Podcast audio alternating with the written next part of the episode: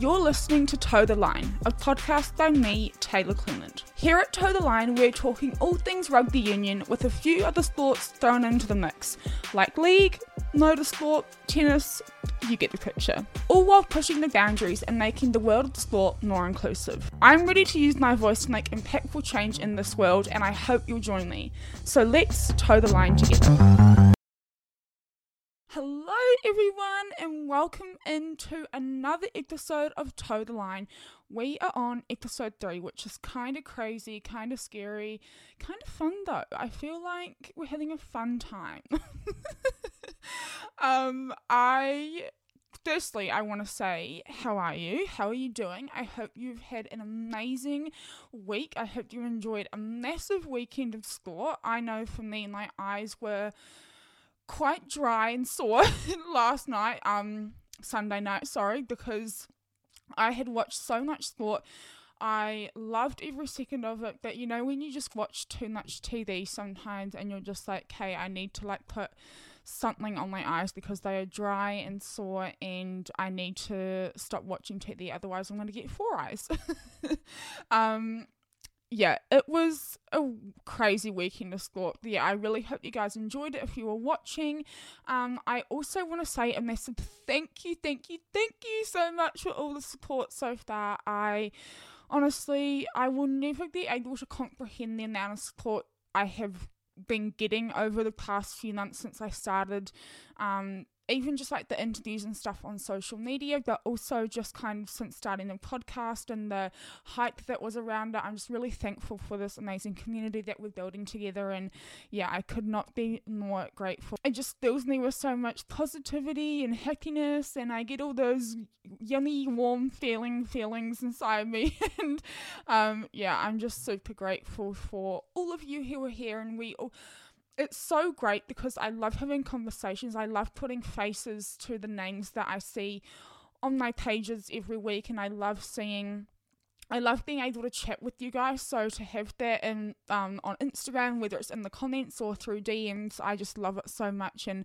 it just makes me so happy. And I just yeah, like I said, I love the community that we're building, and I'm just really really grateful for all of you. And um, it's only up from here, and yeah, just in my little feels this morning. So just want to say thank you.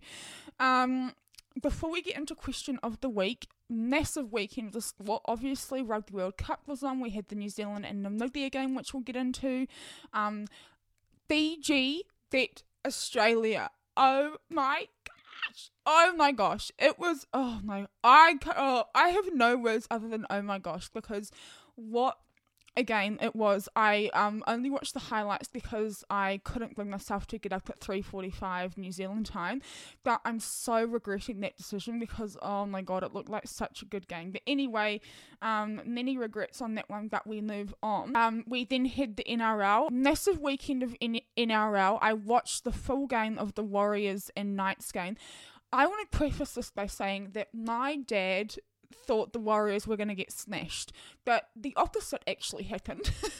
um, the Warriors smashed the Knights, and yeah, it was a crazy game. They played really well, and now they're in prelim- preliminary finals, um, which is super exciting. And then Oh my god, supercars. We're going to get into all of this, but supercars, oh my god.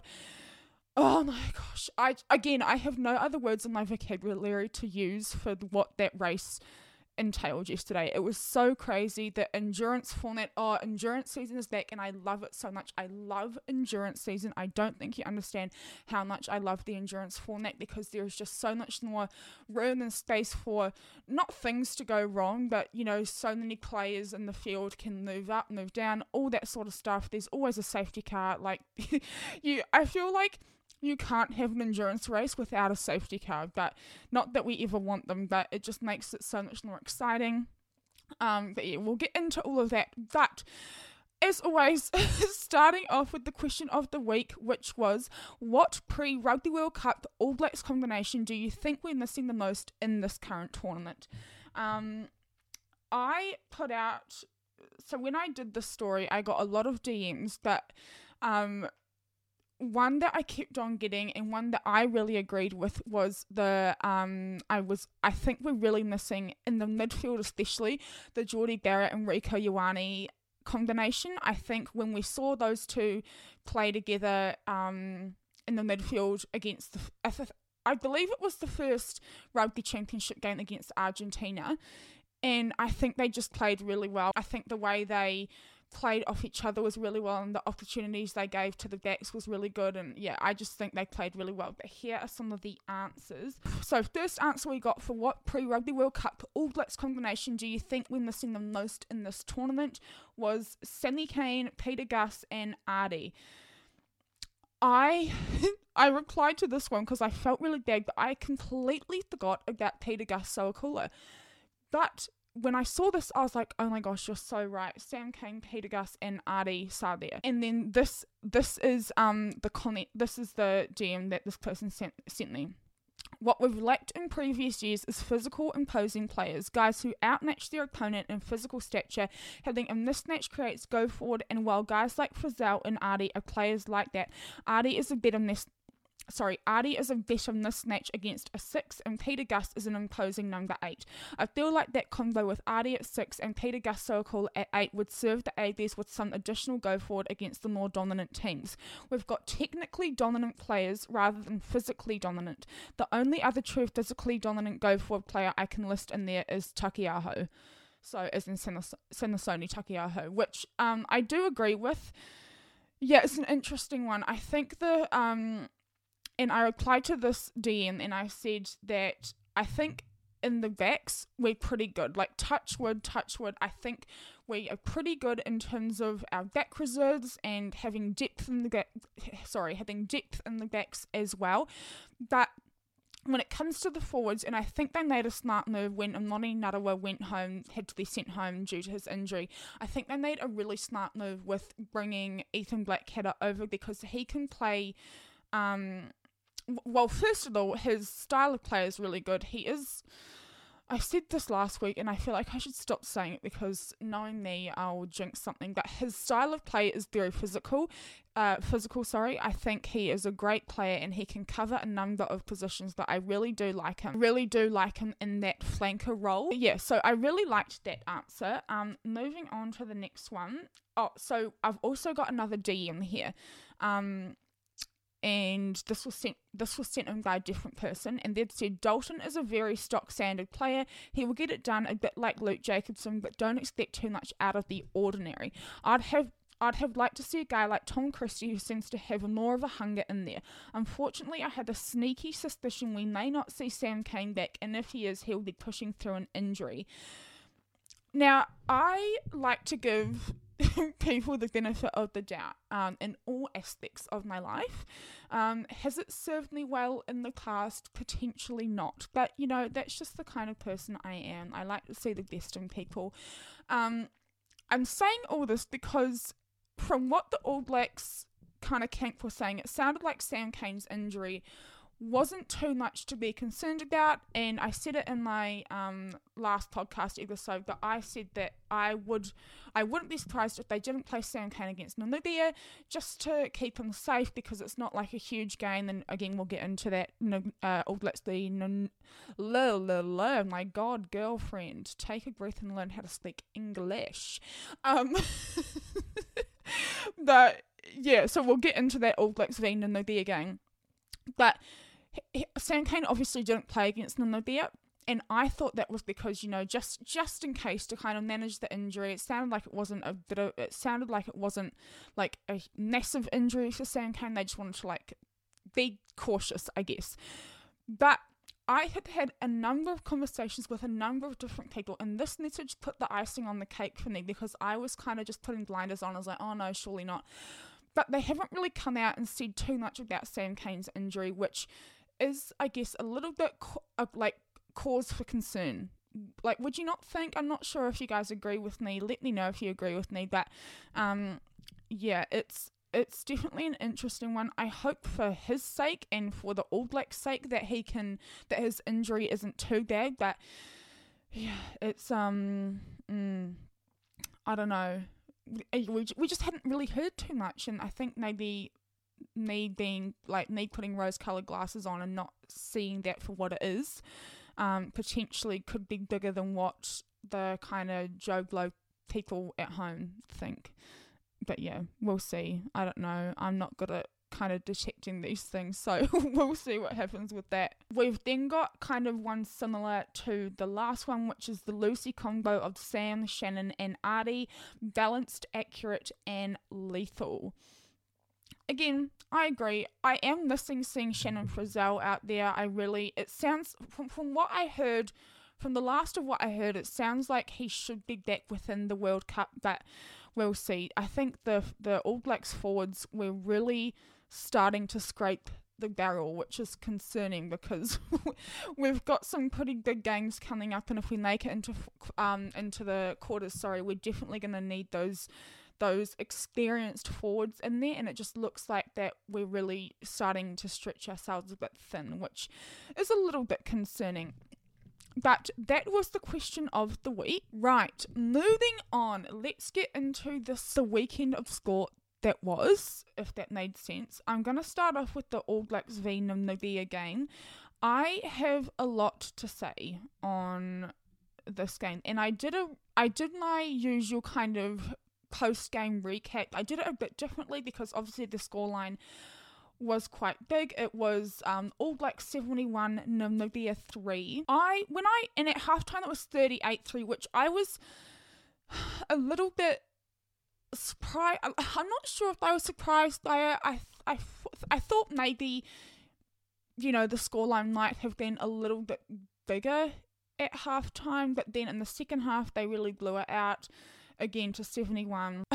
I I did my game recap and I had a lot of comments of people who agreed with me and I felt like I was a little bit harsh. I felt like I was a little bit harsh in the recap. I felt like maybe I was being a bit too mean, but people agreed with me and I kind of said that I wasn't too convinced from that win against Namibia again, we're talking about a team in, in, New Zealand who are ranked fourth in the world, and Namibia are currently ranked 21. So you would expect from an All Black side to win. Like, first and foremost, obviously they're going to win against a team that's ranked 21st. However, the thing that surprised me the most is that uh, it's no secret that the All Blacks are really struggling in the discipline kind of area of the game. And last week against France, when they lost, they um, conceded 12 penalties to French to the French side's four. I'm pretty sure it was, if I remember correctly. This time round against Namibia, they again conceded 12 penalties, but then, uh, and Namibia conceded about 12. That you would have thought in a game like this, we shouldn't be put, we shouldn't be put under pressure in terms of conceding penalties, in my opinion.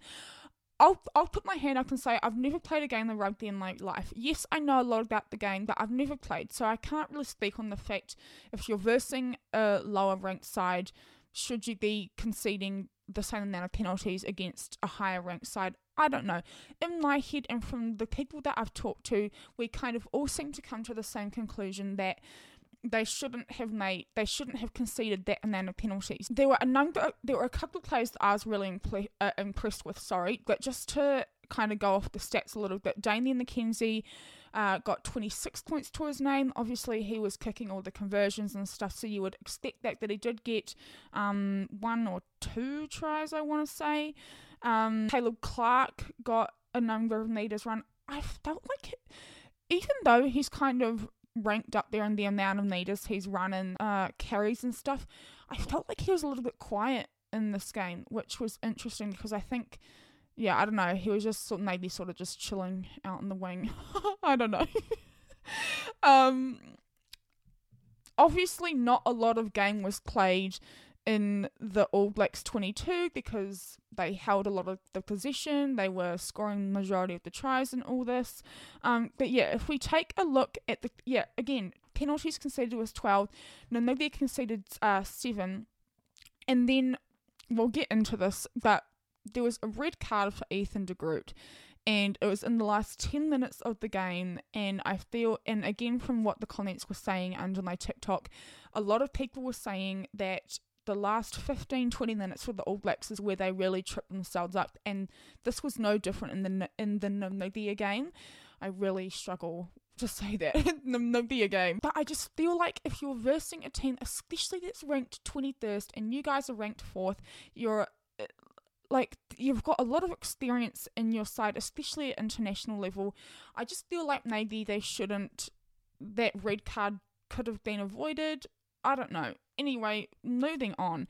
Um, the one player that I do want to talk about is Cam Roigard. Oh my goodness. Oh, where do I start? He he had a blinder. Shine, he truly shone in that game, and I'm just so happy for him because I think he deserves it. He really lit up the Super Rugby season um, for the Hurricanes. He played so well for them, and to see him bring that same sort of ability and energy into international games is really exciting. Majority of the comments I saw were that everyone wants um, everyone wants to see Cam Roigard over Finlay, Chris, uh, sorry, Finlay Christie who plays for the Blues. And I agree. And I had a conversation with someone else, and let me see if I can. Okay, so this is what I said. Um, they had put up the story, and I said it bothers me a lot that they regard Christie as being better. In brackets, potentially than Roigard. I think Christie is a great player, but I just think Roigard brings something completely different to the team, and I think he's an edge that Chris, uh, Christie just doesn't have. They've replied saying Christie is good, but he doesn't have the sharpness at the breakdown for test rugby. I really like Christie when he plays for the Blues. I think he um I think he's a standout player when he plays for the Blues, but I couldn't agree more when it comes to international test rugby.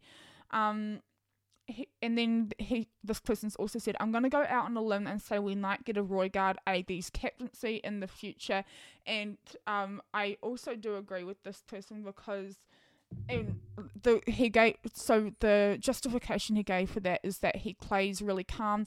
He um seems to make really good decision. Like he's got really great. He makes really good decisions and all that sort of stuff. But it'll be interesting to see what happens with that. Back to the game though, I think he played. Yeah, like I said, I think he played really well. It, I just loved watching him play. He's got this kind of style of play around him where you sort of know what he's gonna do, but at the, at the same time, there's like this unpredictability unpredictability about him, which I also really love. Um, but yeah, Cam Roigard, and he got man of the match, like so he should. He deserved that so much. But yeah, super great game. Um, one a, a couple of other things I want to touch on in this All Blacks v Namibia game.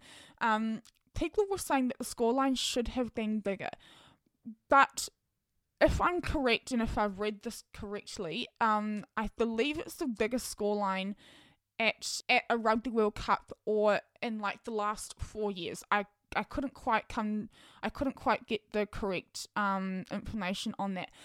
There I'm not sure though because I feel like I don't know. I just yeah, there was something about the game that just didn't really sit right with me. We were making lots of silly mistakes, um, drop balls, not like just mistakes that just shouldn't have been made in a game that, for lack of a better word, should have been an easy game for us, which it it was, but we were just making mistakes that we shouldn't have been making. And if you make those mistakes against a tougher side like Italy, who we're facing in a couple of weeks' time, or when we get to quarters like South Africa, Ireland, so on and so forth, we're just gonna get done like a dog's dinner. And oh my god, I sound like my mum just then.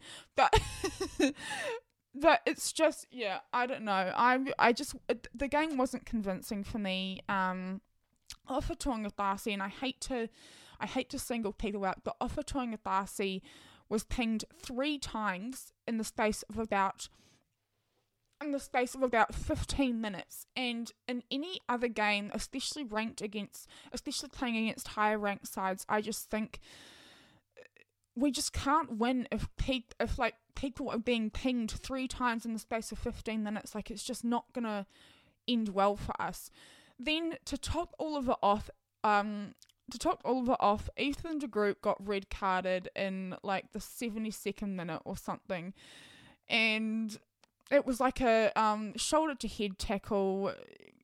Could it have been avoided I don't know. People are saying it could have been avoided. I'm unsure. Again, I've never played a game of rugby in my life, nor do I ever want to. but so I'm not going to comment on if it could be avoided or not. But um, he has a clean record. people are saying he's either going to get two or three weeks banned, which I agree with. I'm unsure. There are like there's speculation that the All Blacks camp are going to contest any decision that happens at the judiciary at the judiciary because I don't know why, but I just feel like they shouldn't because it's obvious that this is the standard that World Rugby has set for um, the World Cup. Yes, we've seen disparity amongst amongst tackles similar to this one, but from the most part, it looks like um, he will get either two or three weeks, which.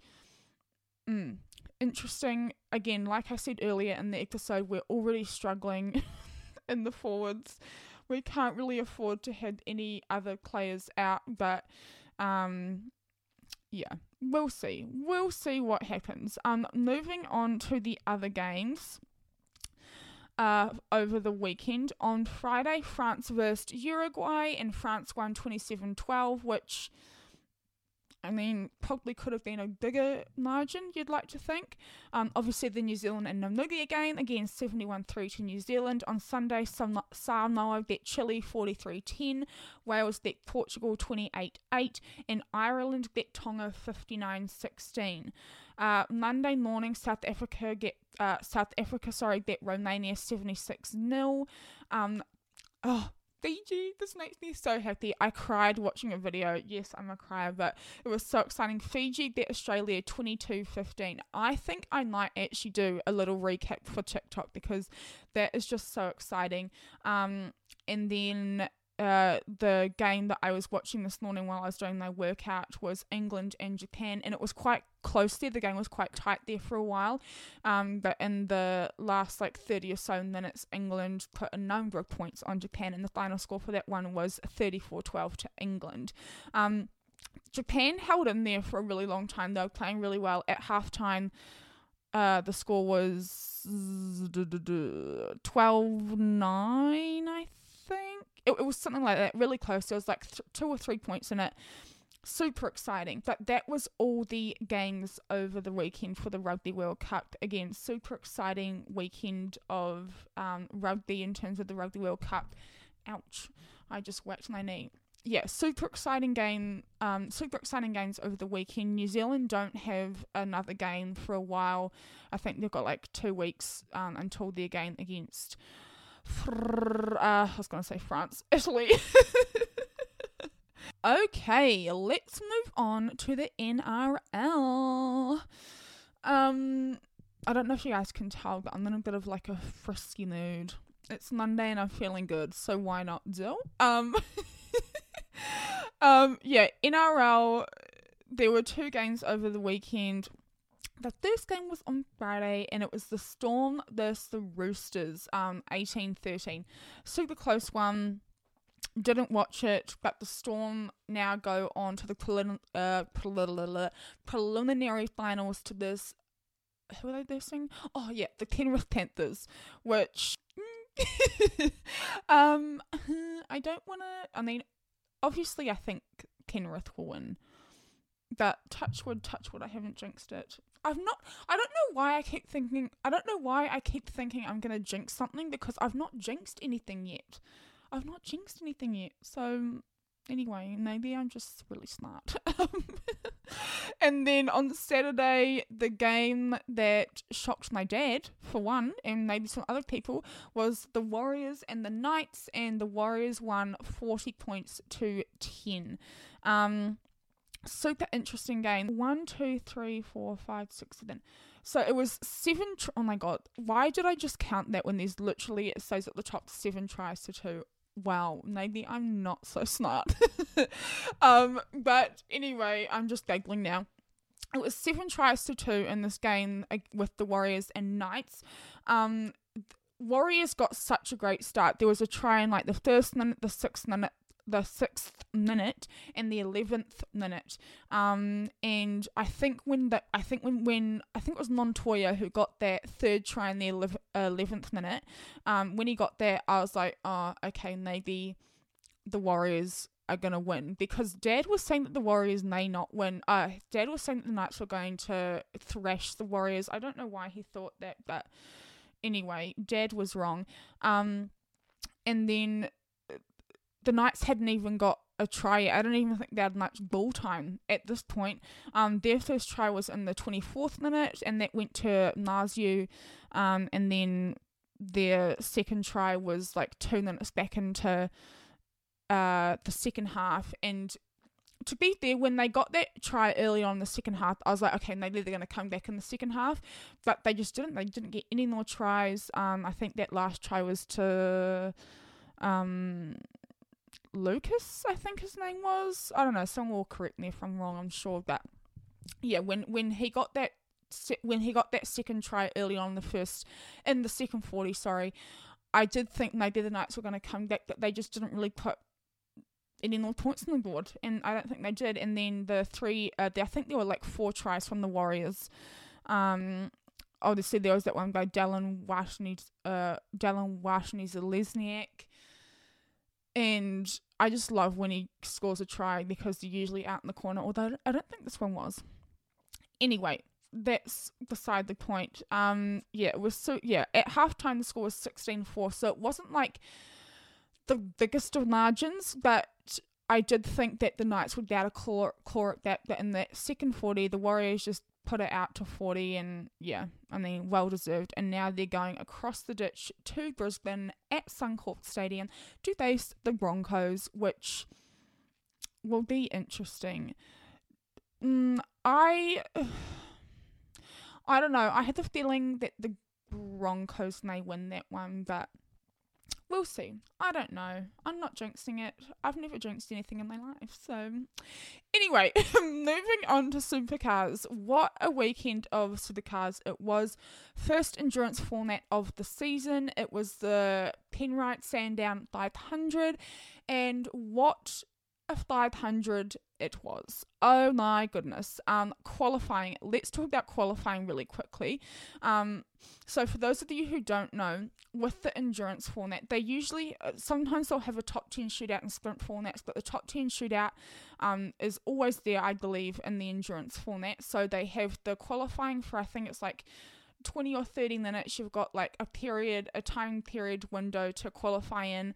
Um, and there's always different tactics. Some cars will stay um, in the pit lane for a while and then wait for the wait for all the other cars to go and do their first flying laps and then come back in and then they'll go. Um, and that's usually what Shane Van Gisbergen and Brock Feeney do, both in the Red Bull cars do. And I've seen them do it quite a lot this season. Speaking of Shane Van Gisbergen, he did not make it into the top 10 shootout because he I think he got two curb strikes, which means that um, if you get a curb strike on a flying lap, then I, I believe your flying lap is null and void. So you've got to start another flying lap.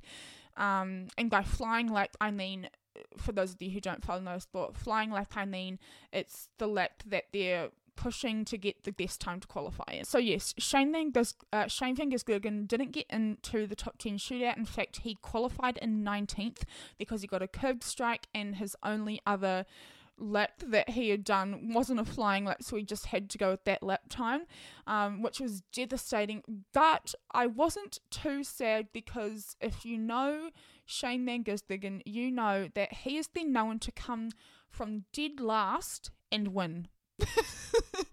um, so I really wasn't too worried. Um, and uh, I uh, so the uh, so the other Red Bull driver Brock Feeney he got into the top ten. I think he qualified third, but then in the in the top ten he um qualified in fifth, so he was starting from fifth on the grid. The two Erebus boys, Will and Brody, they I mean, they've been having blinders of seasons this 2023 season. They um, qualified in first and second, which was really exciting. Um, and that's pretty much all the goss from qualifying. Um, moving on to the race on Sunday, majority of the co-drivers. So considering this was an endurance format and the race went for like four, nil, like four and a half hours, I believe. And they so they're gearing up for Bathurst. So the next race on the calendar is the Bathurst 1000, which goes for like six or seven hours. It's my favorite race of the season. Oh my god, I love it so much. But they're gearing up for that. So this so this race, the Sandown 500, was a time for the co-drivers to get in the cars, get a deal, kind of test out some strategies, all that good stuff. So, for the start of the race on Sunday, majority of the co-drivers started the race. So I think there was maybe one or maybe two of the regular season drivers that started um, the race, The majority of them, like I said, were co- were co-drivers. It was super interesting because um, Shane Van Gisbergen's co-driver is Richie Stanaway, another fellow Kiwi. He drove incredibly in those like opening fifty or so laps. The race in full was 161 laps. Uh, laps. That sounded really Australian. Laps. Um, 161 laps. Um, but I think it was a little bit less because it was time sensitive because of the safety cars, which we'll get into. But yeah, Richie Stanaway, um, Shane Van Gisbergen's co-driver, had a blinder of a start to the race. He started in 19th, obviously, like I said, and moved up about like five or six spots, which was really good um, there was an early safety car. Uh, yeah, so we had an early safety car, and that was triggered by Garth Tander, who was the co driver in the Penrite car. And um, it was just before lap 20, so pretty early on, which kind of messed up a lot of people's strategies. But I feel like these drivers and these teams are pretty well equipped equipped to deal with strategies being messed up because of safety cars. But yeah, I think it was either uh, just before lap 20 or on lap 20 and he went off on turn 9 and lost a wheel in the process that was a pretty big kind of I think what started it was a big lockup, but then he kind of smashed into the wall and all that sort of stuff. And I'll put some image on, I'll put some imagery on the screen for you guys. But yeah, it was it was a pretty it was a pretty gnarly crash for Garth Tander, and that had their afternoon over and out. Um, but that safety car really kind of made some people pit early and change their tires and kind of do a different tire strategy and all that sort of stuff. Um, but then there wasn't another safety car until I believe with about like 30 or 40 laps to go. Which, so yeah, that safety car happened on lap 20. Majority of the co drivers got out and switched on about lap around between laps 50 and 60 it was a it was really cool seeing that happen a lot yeah like i said majority of the cars all kind of pitted around the same time to switch drivers and refuel and do different tire strategies and all that sort of stuff. Shane van gisbergen then came from about 13th all the way up into 4th and it was um sorry, bearing on sorry, I just need I completely breezed past the fact that Jamie Whincup, who was Broc Feeney's co-driver, he did a fantastic job to get um the car into first on the grid, which was really really cool. And then Broc took over and again had a blinder. It really blows my mind that that guy is 20 years old. This is his second season in supercars. Obviously, he's done Super 2 and all that stuff. He's got a pretty, he's got a lot of driving behind him and even though he's 20 years old like he's super young he's he does have a pretty good um background in driving uh in motorsport and like racing and all that sort of stuff but this is his second season in uh, in supercars racing the big guns and the just the way he's able to drive it so calmly, the lines that he takes, the way he's able to drive off the corners, it um it's really impressive. Again, he's 20 years old and he stayed cool as a cucumber up there uh, on first on the grid. Um, even under that safety car where Brodie was breathing down his neck, Will was breathing down his neck. Um, I think, I don't know, it, I thought that um, leading up into the safety car that Brodie and Will definitely and Shane all had more pace than uh, Broc did. Like they were closing the gap. I think at one point the gap that Brodie had on him was about three or four seconds down from about ten, um, and he did that in the space of about ten or eleven laps. But after that safety car, it looked as though Broc was maybe thinking that there would be another safety car or hoping that there would be another safety car. I think a lot of people were thinking and hoping for that because after that safety car, he got the gap out took about one second within the space of like a second. He had a really good restart, um, and then yeah, he put he put like two mm, oh i want to say just under two seconds on Brodie, um by the time he finished but yeah i think i think Broc kind of really played that race out really well and was pretty lucky that the safety car was there because I think maybe if the safety car wasn't there, might he have got past? I'm not sure, but he won. He won the Sandown 500. was really exciting. He's having a really great season. Brodie came second. Brodie Kostecki came second for Erebus Coca Cola, and then. Oh, it was devastating, but also super exciting because Shane got third.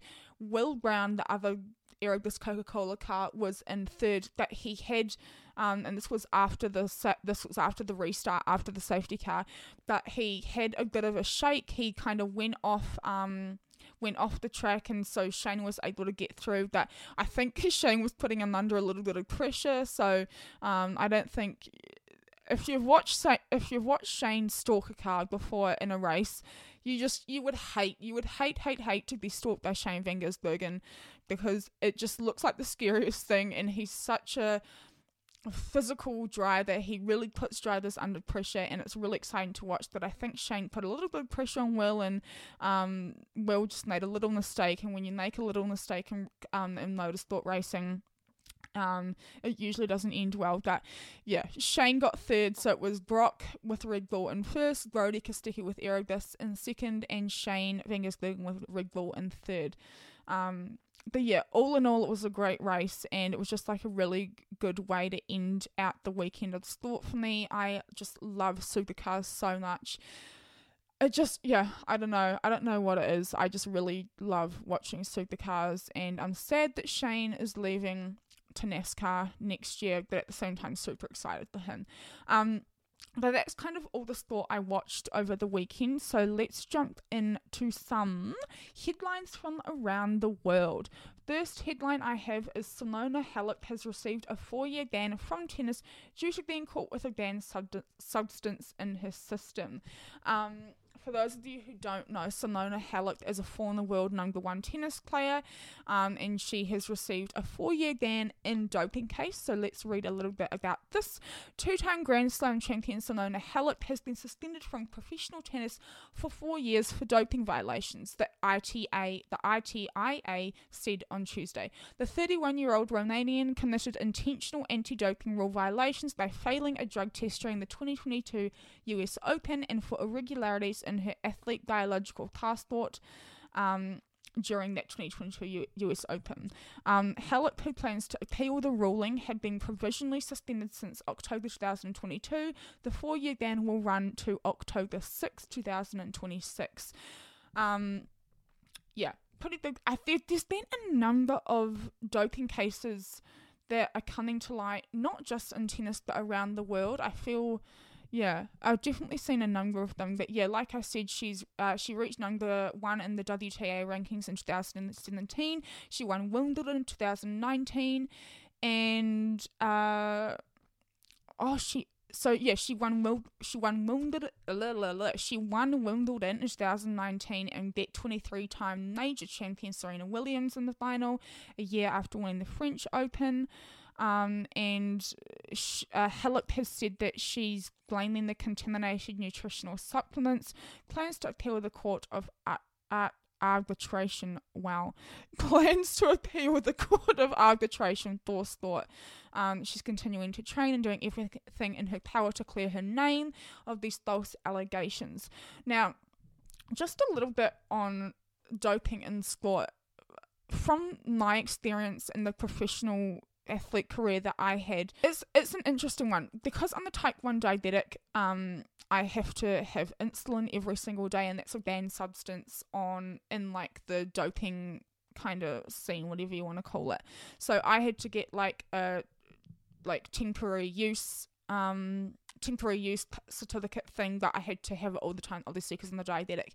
Um, but when it comes to supplements, it's really important that these athletes are reading what's on like reading what's in these things and sometimes you can't help contamination that i've seen a number of athletes who have been caught for doping blame it on on contamination in their supplements and stuff. So yeah we'll see what happens with that. Moving on to the second headline shane van gisbergen who i just was mentioning has officially been signed to trackhouse racing in the nascar series and will be racing there from 2024 like i said i'm really sad about this but at the same time super exciting and I'll be able to get into another motorsport racing series NASCAR.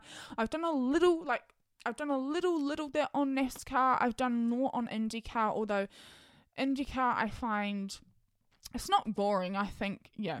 Anyway, I do enjoy um IndyCar. But anyway, yeah, like I said, NASCAR's Trackhouse Racing contains signing of Shane Van Gisbergen for 2024.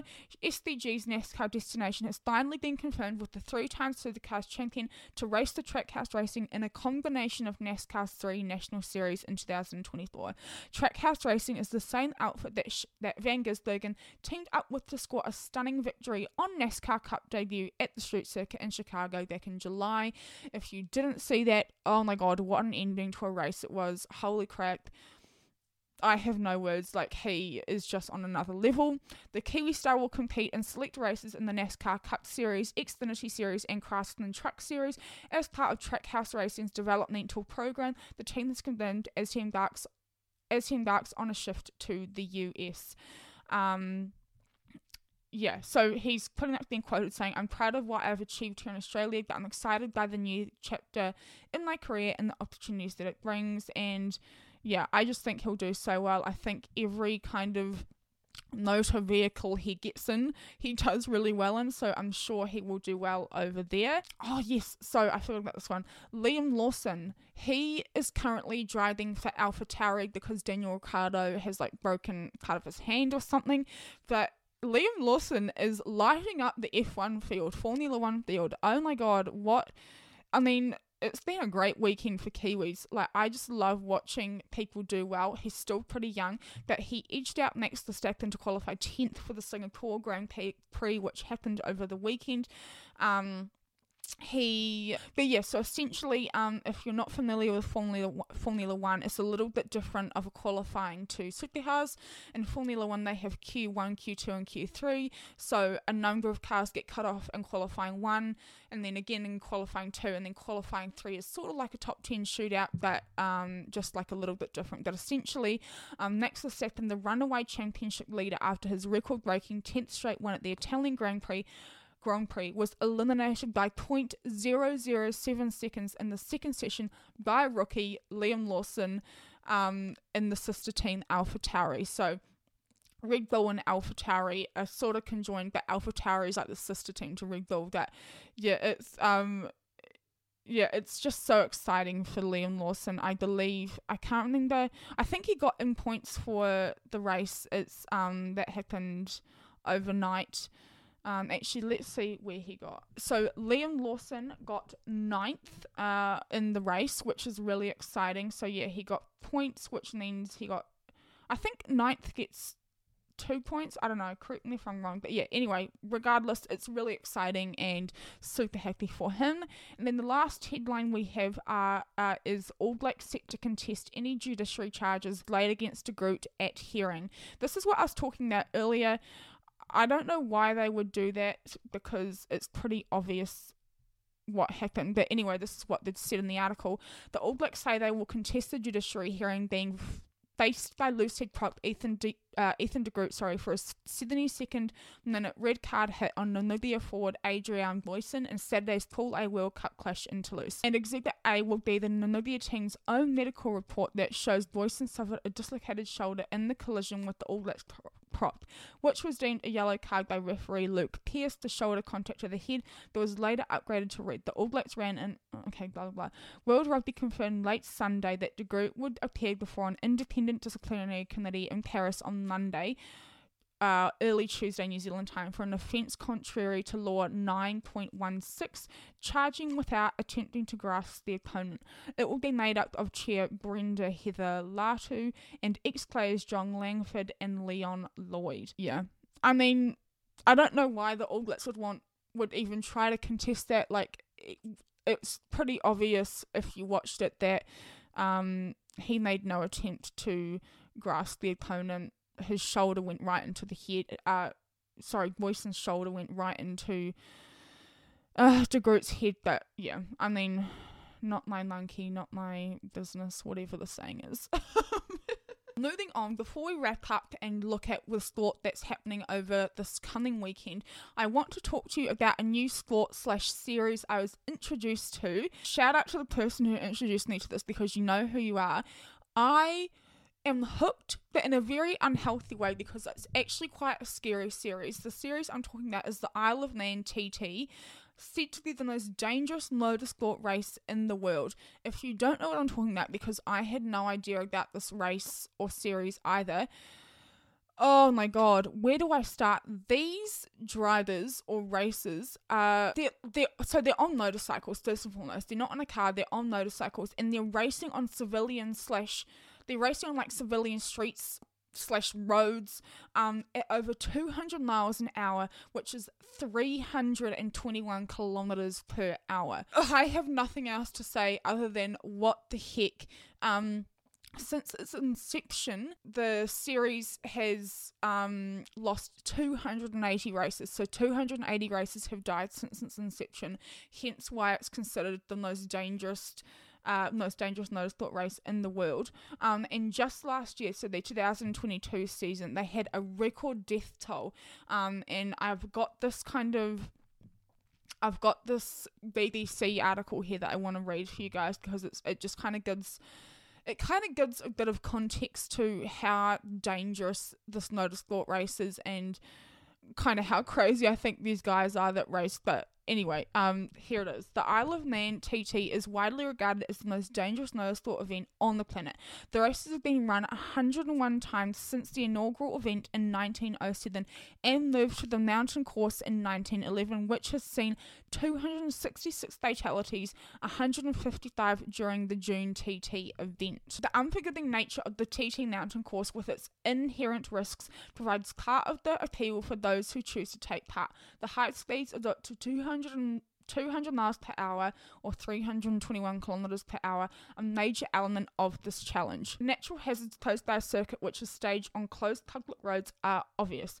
Walls, hedges, telegraph poles, houses, grass banks all line the 37.7 mile course, which snakes through towns and villages and over the A18 Snaefell Mountain Road at speeds often averaging upwards of 130 miles per hour. While the sorry, while critics regard while critics regard the race as an anachronism in a modern day world in which health and safety rules have eliminated many of the risks associated with much more, uh, supporters will point to the fact that riders contest the event of their own free will, fully aware of the risks they are taking.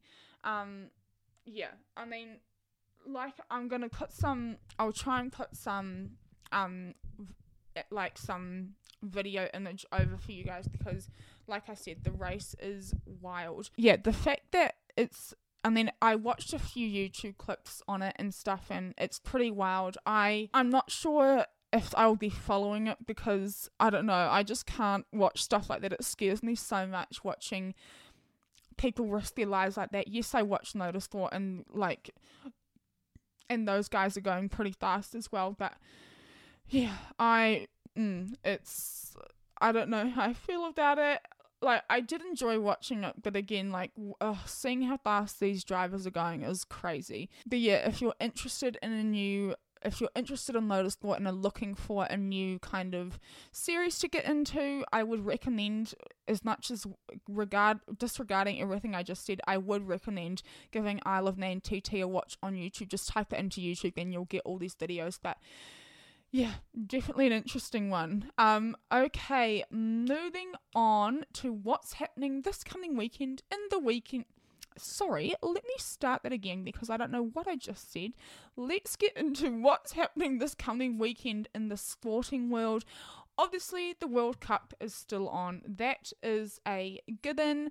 Um, New Zealand isn't playing, but I will run you through the games that are happening. We have on Thursday Italy and Uruguay, Friday France and Namibia, Saturday Argentina and Samoa, which that should be a pretty good game.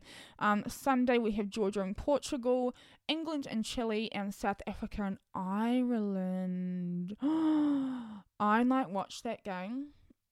That I think that will be a really good game. That will be a really good game. South Africa and Ireland on Sunday, 8 o'clock New Zealand time.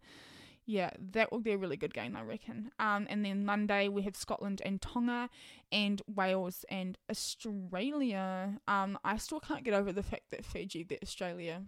That really makes me happy. That makes my soul happy. I love Australia, but just the fact that Fiji won against Australia is so exciting. Um, but yeah, and then moving on to the NRL, we have the preliminary finals. So like I said earlier, we have Panthers versus the Storm and Broncos versus the Warriors.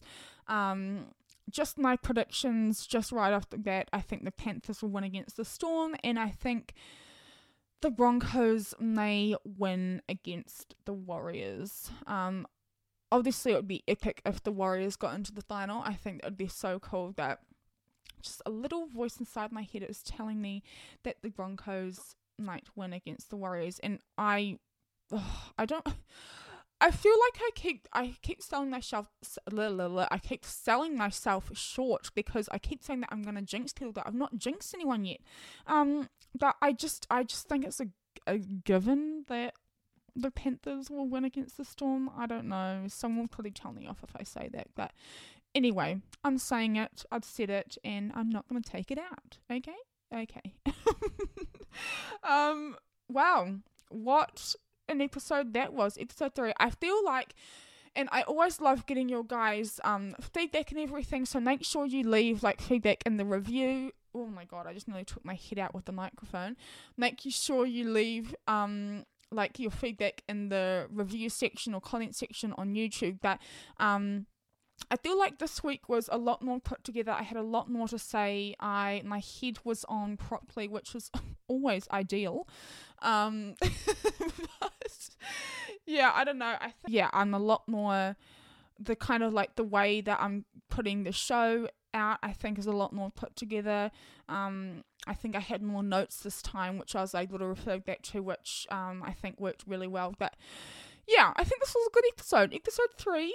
We're still new. We're still infants here. Um, but yeah. um, I feel like my personality is coming out a lot more now, which is always good. And um, someone, a couple of me- a couple of people actually messaged me last week and said that they like how I have these little quirky sayings, or I just kind of say whatever comes to my head, which is pretty much me in real life. I just say whatever comes to my head. I say silly things sometimes, but you know, that's what makes me me, and we're all individuals and we're all we're all different, okay? anyway, that was my little inspirational TED talk for the end of this episode. As always, if you're listening on any of the audio platforms, make sure you give me a rating and leave a review. If you are watching on YouTube, make sure you hit the subscribe button. You can't miss it, it's big and red. Um, give me a like if you liked it, um, and leave me a comment. But also, just do what you want, you know? Just do what you want, do what your heart tells you to do if you're going to do anything, say it with your chest. Um, but yeah, that is me done for this week's episode. Um, take care of yourselves, be kind to yourselves, and be kind to one another because kindness is what makes the world go round, and we all love kindness. Um, but yeah, have a great rest of your week, and I look forward to seeing you guys back here next week. Bye.